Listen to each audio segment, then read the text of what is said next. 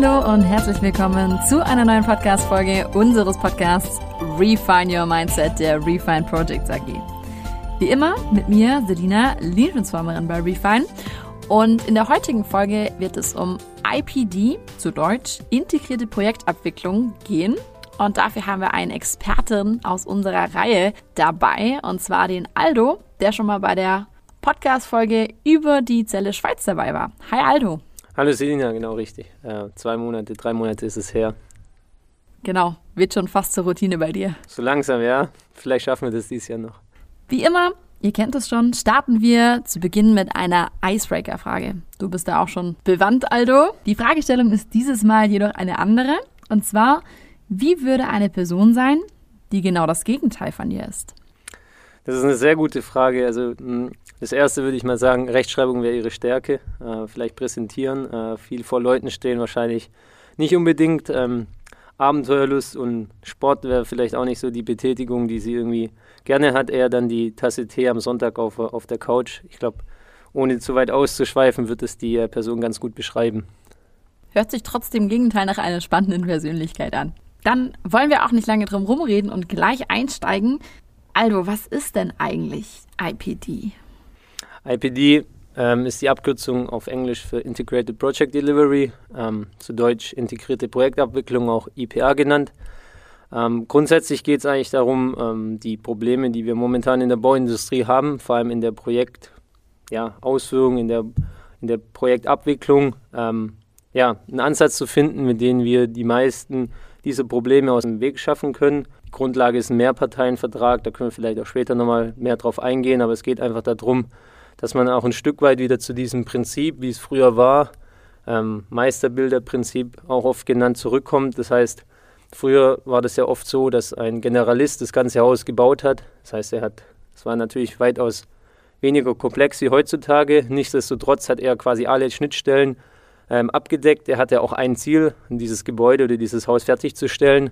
Ist heutzutage natürlich nicht mehr möglich. Äh, teilweise werden ja mehr oder weniger begehbare äh, Computer gebaut. Ähm, da ist es natürlich nicht mehr möglich, dass das alles aus einer Hand kommt. Nichtsdestotrotz ähm, soll oder ist das Ziel von, einem, von einer integrierten Projektabwicklung, da wieder mehr hinzukommen. Das bedeutet, alle zusammen auf ein Ziel zu fokussieren, sodass sie Best for Project an dem Projekterfolg arbeiten und auch schlussendlich nur erfolgreich sind, wenn das Projekt erfolgreich ist. Also, dass wir auch diese Selbstoptimierung, die ja ganz oft dann einfach herrscht, auch aufgrund einfach der vertraglichen Konstellation, der organisatorischen Konstellation in Bauprojekten, dass da einfach Einhalt geboten wird und dass die Leute wieder wirklich zusammenarbeiten.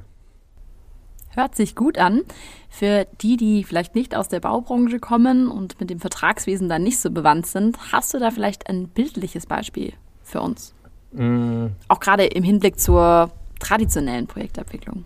Ja, also in der traditionellen Projektabwicklung, ähm, wenn man sich das jetzt mal ganz grob vorstellt, gibt es zum Beispiel jemand, äh, der ist für die Wände, für den Rohbau zuständig, dann gibt es jemanden, der ist für die Fenster zuständig, es gibt jemanden, der ist für, den Dach, für das Dach zuständig, es gibt dann noch mindestens mal fünf verschiedene Unternehmen, die für den Innenausbau zuständig sind. Jeder hat einen einzelnen Vertrag mit dem Bauherrn, jeder hat einzelne Absprachen äh, mit dem Bauherrn, ähm, jeder hat ein, einzelne Konditionen und jeder hat natürlich auch das Bedürfnis, dann diesen Vertrag, den er unterschrieben hat, möglichst so oder seine Arbeit möglichst so auszurichten, dass er sich da optimiert. Das heißt, ähm, das kann natürlich, wenn es glücklich läuft, haben alle, ist diese Selbstoptimierung, dient dem Zweck zum Gesamtoptimierung, aber im, im öfters, also in den meisten Fällen ist es halt leider nicht der Fall und es wird halt oft gegeneinander gearbeitet, bewusst und unbewusst, einfach indem, indem man sich nur auf sich selber fokussiert, auf, auf das Dach zum Beispiel oder nur auf die Fenster und nicht nach links und rechts schaut. Ähm, und ja, das ist ein, ein Bauwerk, ist ein Zusammenspiel von ganz vielen verschiedenen Personen aus verschiedenen Unternehmen, verschiedenen Charakteren und auch mit verschiedenen Ansichten zu Problemen. Und ähm, natürlich so ein diverses Vertrags, so eine diverse Vertragskonstellation schweißt die natürlich nicht zu so einem Team zusammen und ähm, erst recht wird nicht auf ein Ziel hingearbeitet. Verbildlich kann man sich das vielleicht auch so vorstellen, äh, wenn man das Projekt als, ähm, ja, als Überquerung eines Flusses sieht, ähm, auf die andere Seite zu kommen, in einem traditionellen Projekt äh, fährt natürlich jeder in seinem eigenen Boot mit seinen Problemen in Form von Steinen und versucht, die entweder über Bord zu werfen oder halt bei dem anderen in den anderen Boot zu versenken und selber über Wasser zu bleiben und am Ende halt irgendwie einen hinten anzukommen. kann man sich, glaube ich, schon vorstellen, dass das äh, für das grundsätzliche Ziel, einfach über den Fluss zu kommen, für jeden den Weg schwerer macht und auch irgendwie nicht wirklich einen Erfolg darstellt. Äh, bei IPD hingegen ist es so, dass man eigentlich eher in einem gläsern, gläsernen Boot zusammensitzt. Man hat nach wie vor Herausforderungen und Probleme, das wird es in jedem Bauprojekt geben. Ähm, es ist die Frage nur, wie man damit umgeht. In so einem Projekt, wo der Projekterfolg nur sichergestellt ist, wenn alle zusammen an einem Strang ziehen, dann ist es natürlich nicht, dass man versucht, sich gegenseitig noch mehr Probleme in dieses Glasboot zu laden, sondern versucht, diese Probleme über Bord zu werfen und dann möglichst schnell und effizient an das andere Ufer zu gelangen. Ähm, ich glaube, das beschreibt es ganz gut, was der Unterschied ist, ähm, wie, das, wie, wie ein IPD-Projekt äh, ja, abläuft. Danke für dieses sehr gute bildliche Beispiel. Wenn wir jetzt nochmal zur traditionellen Projektabwicklung zurückgehen. Was sind denn da, du hast es auch schon angesprochen, die größten Schmerzpunkte? Warum gibt es überhaupt IPD? Es gibt da wirklich eine Vielzahl an, an Problemen, äh, die aufkommen. Äh, eines der größten Probleme ist der Informationsverlust zwischen Planung und Ausführung. Ähm, durch das, dass das klar getrennt ist, sind es natürlich zwei Disziplinen. Da, da ist auch erstmal kein Problem dran. Ähm, aber es sind dann oft auch ähm, zwei verschiedene, also Unternehmen, die nichts miteinander zu tun haben. Das ist natürlich offensichtlich, aber die natürlich auch nicht wirklich zusammenarbeiten. Also der eine zeichnet seine Pläne und gibt die einfach zu dem, der sie dann ausführen muss. Da gibt es natürlich schon Absprachen, aber derjenige, der plant, hat natürlich nicht wirklich den Fokus darauf, dass es auch gut ist zur Ausführung, weil ähm, ein guter Plan aus Planersicht bedeutet natürlich, das ist immer das Ziel, dass es auch möglichst gut ausführbar ist.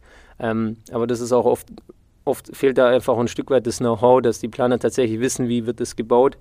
Ähm, und das wird natürlich in der Ausführung, führt es dann zu Pro Problemen und einem riesigen Informationsverlust, weil ein Planer, der sehr gut ist, der sich da unendlich Gedanken gemacht hat, hat da ja echt viel Zeit und Energie reingesteckt. Ähm, die geht, es geht aber verloren, wenn er den Plan einfach übergibt und der Ausführende baut dann und muss sich das alles wieder erarbeiten. Also das ist ein Punkt. Und ähm, dieses gemeinsame Projektverständnis herrscht in einem äh, ähm, normalen, traditionellen Projekt einfach erst ganz spät. Und in einem IPD-Projekt ähm, ist es auch durch das, dass die Ausführenden, da kommen wir gleich nochmal drauf zu sprechen, auch früher eingebunden werden, viel früher der Fall. Also das Projektteam durchdringt das Projekt viel früher. Und dadurch kann natürlich auch Optimierungen und Probleme viel früher erkannt werden und auch gelöst, bevor sie auftreten. Um jetzt noch etwas tiefer in die Thematik IPD einzusteigen, was ist denn so die Basis bzw. die Grundprinzipien von IPD? Ja, also da gibt es vier Stück, die man mal so hm, als Grundprinzipien identifizieren kann, ohne da wirklich ins allertiefste Detail äh, einzugehen. Und das erste ist eigentlich das frühe, äh, die, die, das frühe Involvieren der der wichtigsten äh, Teilnehmer, der wichtigsten Unternehmer, der wichtigsten Planer. Das ist eigentlich so der erste Schritt, den man auch in einem IPD-Projekt ähm, machen muss, diese erstmal zu identifizieren. Ähm, ich kenne zum Beispiel Beispiele aus Projekten in den USA, wo äh, die Gründung äh, sehr kompliziert war und äh, einfach auch terminkritisch. Ähm, dementsprechend war natürlich der Unternehmer und der Planer, der für die Gründung zuständig war, einer der ja wirklich Key Stakeholder in dem Projekt ähm, und wurde ganz früh mit eingebunden. Äh, ist jetzt erstmal wahrscheinlich nicht unbedingt der Unternehmer, an den man als erstes denkt. Ähm, aber in dem Projekt war das zum Beispiel der Erfolgsfaktor und hat auch den ganzen IPD-Prozess getrieben.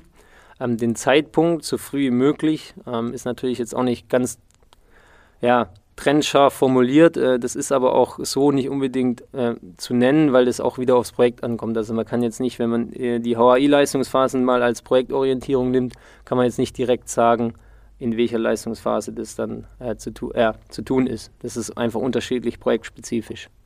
Genau, und das zweite, zweite Prinzip, dafür muss ich ein bisschen weiter ausholen. Ähm, da muss ich auch ein bisschen auf die Vertragskonstellation nochmal eingehen ähm, und das nochmal ein bisschen unterstreichen, weil es äh, einfach für das Verständnis wichtig ist. Ähm, es ist ja so, dass die wichtigsten Teilnehmer, die ich jetzt gerade eben beschrieben hatte, alle zusammen einen Vertrag unterschreiben und sich dann auch verpflichten, ein Open Book Prinzip zu machen. Das ist jetzt nicht wirklich was Neues. Ähm, Open Book bedeutet einfach, dass man seine Kalkulation mit seinen ähm, Projekt ähm, ja, oder Mitgliedern einfach offenlegt, sodass man immer sieht, wie stehen die Kosten bei jedem.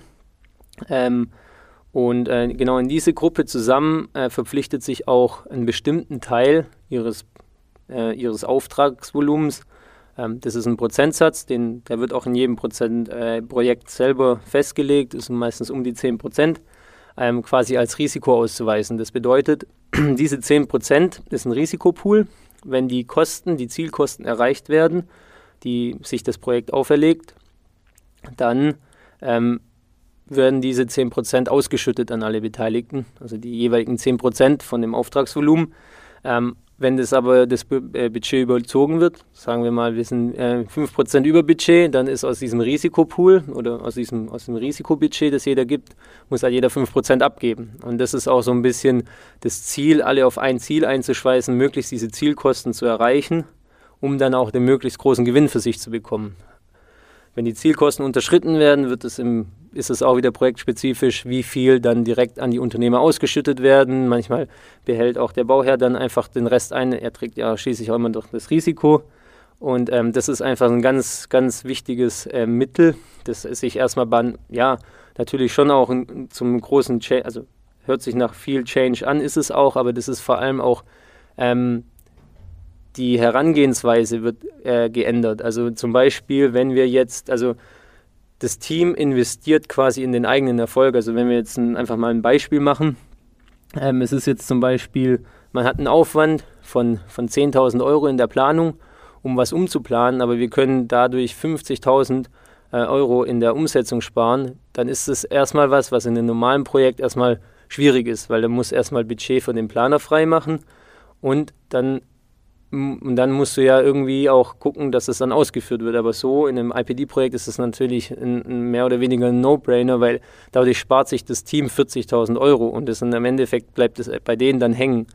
Ähm, und dadurch kann einfach ganz anders zusammengearbeitet werden. Ähm, das, genau. Das ist ein kleiner Exkurs auch noch in das Vertragliche, aber ist wichtig, um dieses Prinzip gut erklären zu können. Ähm, das dritte Prinzip ist dann eigentlich auch die gemeinsame Entwicklung von Zielen können ganz verschiedener Natur sein. Da hat natürlich auch der Bauherr, muss natürlich da auch äh, versuchen oder hat natürlich auch die Aufgabe, da Prioritäten zu setzen. Ähm, aber die Ziele, wie zusammengearbeitet werden soll, an was sich das Team wöchentlich messen möchte, das müssen natürlich von dem Team selber kommen. Die werden dann auch einfach ja, zusammen entwickelt. Ähm, das vierte Prinzip ist dann auch die Gemeinschaft, das gemeinschaftliche Projektmanagement. Ähm, es ist einfach so, dass das Team muss das Projekt dann selber managen. Ich meine, es ist ja auch im Endeffekt das, das Geld, das sie dann zur Verfügung haben. Und darüber müssen sie ja auch dann äh, Entscheidungen treffen können. In diesem, und in, diesem, in diesem Konstrukt ist der Bauherr natürlich dann auch involviert. Also er unterschreibt den Vertrag ja auch. Das bedeutet, das ist natürlich auch ein, ein großer Change für alle Bauherren. Es ist nicht mehr so, dass man der Bauherr ist, der dann ja, entscheidet, weil man bezahlt, sondern es ist dann so, es werden einstimmige Entscheidungen getroffen. Ähm, in diesem in diesem Management gibt es dann verschiedene Level, sodass es dann auch nach wie vor die Möglichkeit gibt zu eskalieren. Aber es bleibt alles in diesem Kreis. Also es gibt ein operatives Team und es gibt, also das ist das Project Management Team und es gibt auch ein Senior Management Team, da sind dann in der Regel die Geschäftsführer äh, enthalten. Und wenn das Project Management Team äh, zu keinen Lösungen kommt, dann geht es ins Senior Management Team und da werden dann Lösungen erarbeitet und das ist dann auch mehr oder weniger die letzte Eskalationsebene. Ähm, Grundsätzlich ist es aber so, eigentlich hat da niemand Zeit, wirklich viel zu diskutieren, weil im Endeffekt äh, Zeit ist Geld und das Geld von allen. Also jeder ist auch sehr, sehr motiviert an der schnellen Lösungsfindung.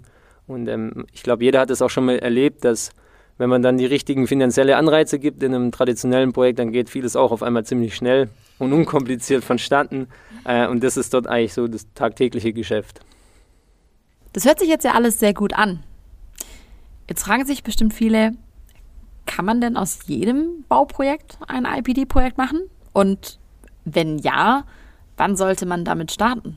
Also von mir die generelle Aussage ist, ja klar, das kann man. Es wurde auch schon bewiesen, in den USA wurden verschiedenste von Projektarten mit IPD äh, umgesetzt. Es ging von Milliarden Neubauten bis zu äh, relativ kleinen äh, Umbauten von Bürogebäuden.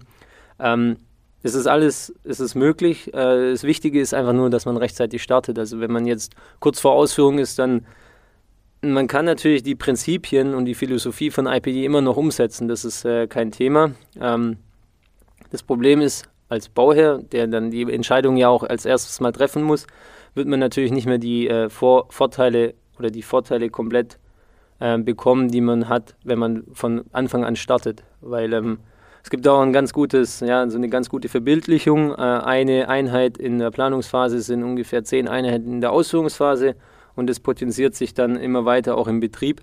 Ähm, also man sieht in der Planung, Geld zu investieren lohnt sich und es ist in IPD auch notwendig. Ähm, also die Startphase ist kostenintensiver, energieintensiver als in normalen Projekten, weil einfach mehr Personen schon involviert sind. Aber durch das, dass man einfach in der Planungsphase, wenn man hier gut plant, und auch den einen oder anderen Euro mehr investiert, der wird man in der Ausführungsphase, aber alles spätestens in der Betriebsphase immer wieder zurückbekommen. Also ist, der Return on Invest ist ziemlich gut. Ähm, und wenn man sein Projekt als Unternehmung sieht, dann ist Investieren einfach ja, das Normalste der Welt. Du triggerst schon so ein bisschen an, dass man vielleicht auch die Auswahl seiner Projektpartner gut im Auge behalten soll. Kann man denn generell für ein IPD-Projekt jeden Projektpartner ins Boot ziehen? Ja, also das ist äh, ein sehr, sehr wichtiger Punkt. Also das ist natürlich äh, essentiell, dass man die richtigen Personen auswählt äh, und die richtigen Unternehmen. Ähm, grundsätzlich würde ich jetzt mal jedem unterstellen, dass er dazu in der Lage ist. Ähm, es ist nur wichtig, dass man ähm, in dem Auswahlverfahren als allererstes mal ein gemeinsames Verständnis schafft, was ist IPD überhaupt. Ähm, das, ist, das ist wichtig. Ähm, und das nächste ist eigentlich, vor allem wenn es das erste Projekt ist, dass man auch klar kommuniziert, dass man hier ist, um gemeinsam zu lernen. Also dass es ähm, einfach auch nicht unbedingt klar definiert ist, wo die Reise hingeht, aber dass man sich einfach zutraut, dass man die richtigen Kompetenzen hat, um die Reise zum erfolgreichen Ziel zu bringen. Und das muss es, das, das muss so die, ja, das Mindset und die Herangehensweise dann sein, die man dann finden muss. Nichtsdestotrotz ist natürlich die fachliche Kompetenz nach wie vor sehr, sehr wichtig. Know-how ist absolut notwendig, um die richtigen Lösungen zu bekommen. Ähm, das, ist, das ist definitiv so. Ähm, was aber ganz gut ist, ist, dass man auch von diesem strikten Auswahlverfahren, was ist der günstigste Preis, absolut wegkommt, weil man hat keinen Preis. Also es gibt auch kein Unternehmer einen Preis ab. Ähm, es ist maximal die Gewinnmarge, die jeder Unternehmer hat, kann man vielleicht, wenn man Zahlen gern vergleichen will, da heranziehen. Aber grundsätzlich wählt man eigentlich aufgrund von Kompetenzen und aufgrund von dem Agieren in dem Auswahlverfahren der jeweiligen Unternehmen und Personen aus, mit wem man zusammenarbeiten möchte. Und ähm, das hilft einfach, einfach ein Stück weit wegzukommen von nur den günstigsten Preis. Ich denke, ähm, das hat die Bauindustrie lang genug gemacht. Äh, da gibt es auch genug ähm, wissenschaftliche Publikationen dazu, zu was es führt. Es gibt auch diesen äh, ja, relativ bekannten, aber manchmal denkt man, den kennt keiner, den Low Bit Circle of Regret was einfach passiert, wenn man immer nur das Billigste nimmt. Äh, dann sind wir nämlich genau da, wo die Bauindustrie ist, äh, nicht innovativ. Ähm, und da ist einfach IPD hilft auch ein bisschen aus diesen alten Schemas auszubrechen. Um nochmal auf die IPD-Philosophie zu kommen, die muss ja schon im Mindset der einzelnen Projektpartner verankert sein. Wie schafft man es denn, diese, ich würde mal sagen, etwas andere Philosophie, gerade in Bauprojekten, in die Teams zu bekommen? Mhm. Also auch ist auch ein super spannender Punkt und ähm, wir arbeiten ja viel mit verschiedensten Teams zusammen, mit ganz vielen verschiedenen Personen, ganz, äh, ganz unterschiedliche Charaktere. Aber wenn man mal, ja, egal wen zur Seite nimmt, in einer ruhigen Minute mit ihm wirklich mal einfach offen spricht, dann möchte jeder vernünftig mit, mit den anderen zusammenarbeiten. Also das ist einfach eine, das ist ein Grundsetting, das Menschen haben in der Bauindustrie, in den anderen auch. Und im Endeffekt appelliert man ständig immer daran und gibt ihnen einfach, ja, die Umgebung, um das auch tatsächlich zu tun. Ähm, das, ist, das ist ganz wichtig und dann ist es auch einfach halt Kompetenzen aufzubauen. Also ein Produktionssystem, ein Last Planner System ist einfach da essentiell und kann da auch wirklich bis zur Endstufe ausgebaut werden.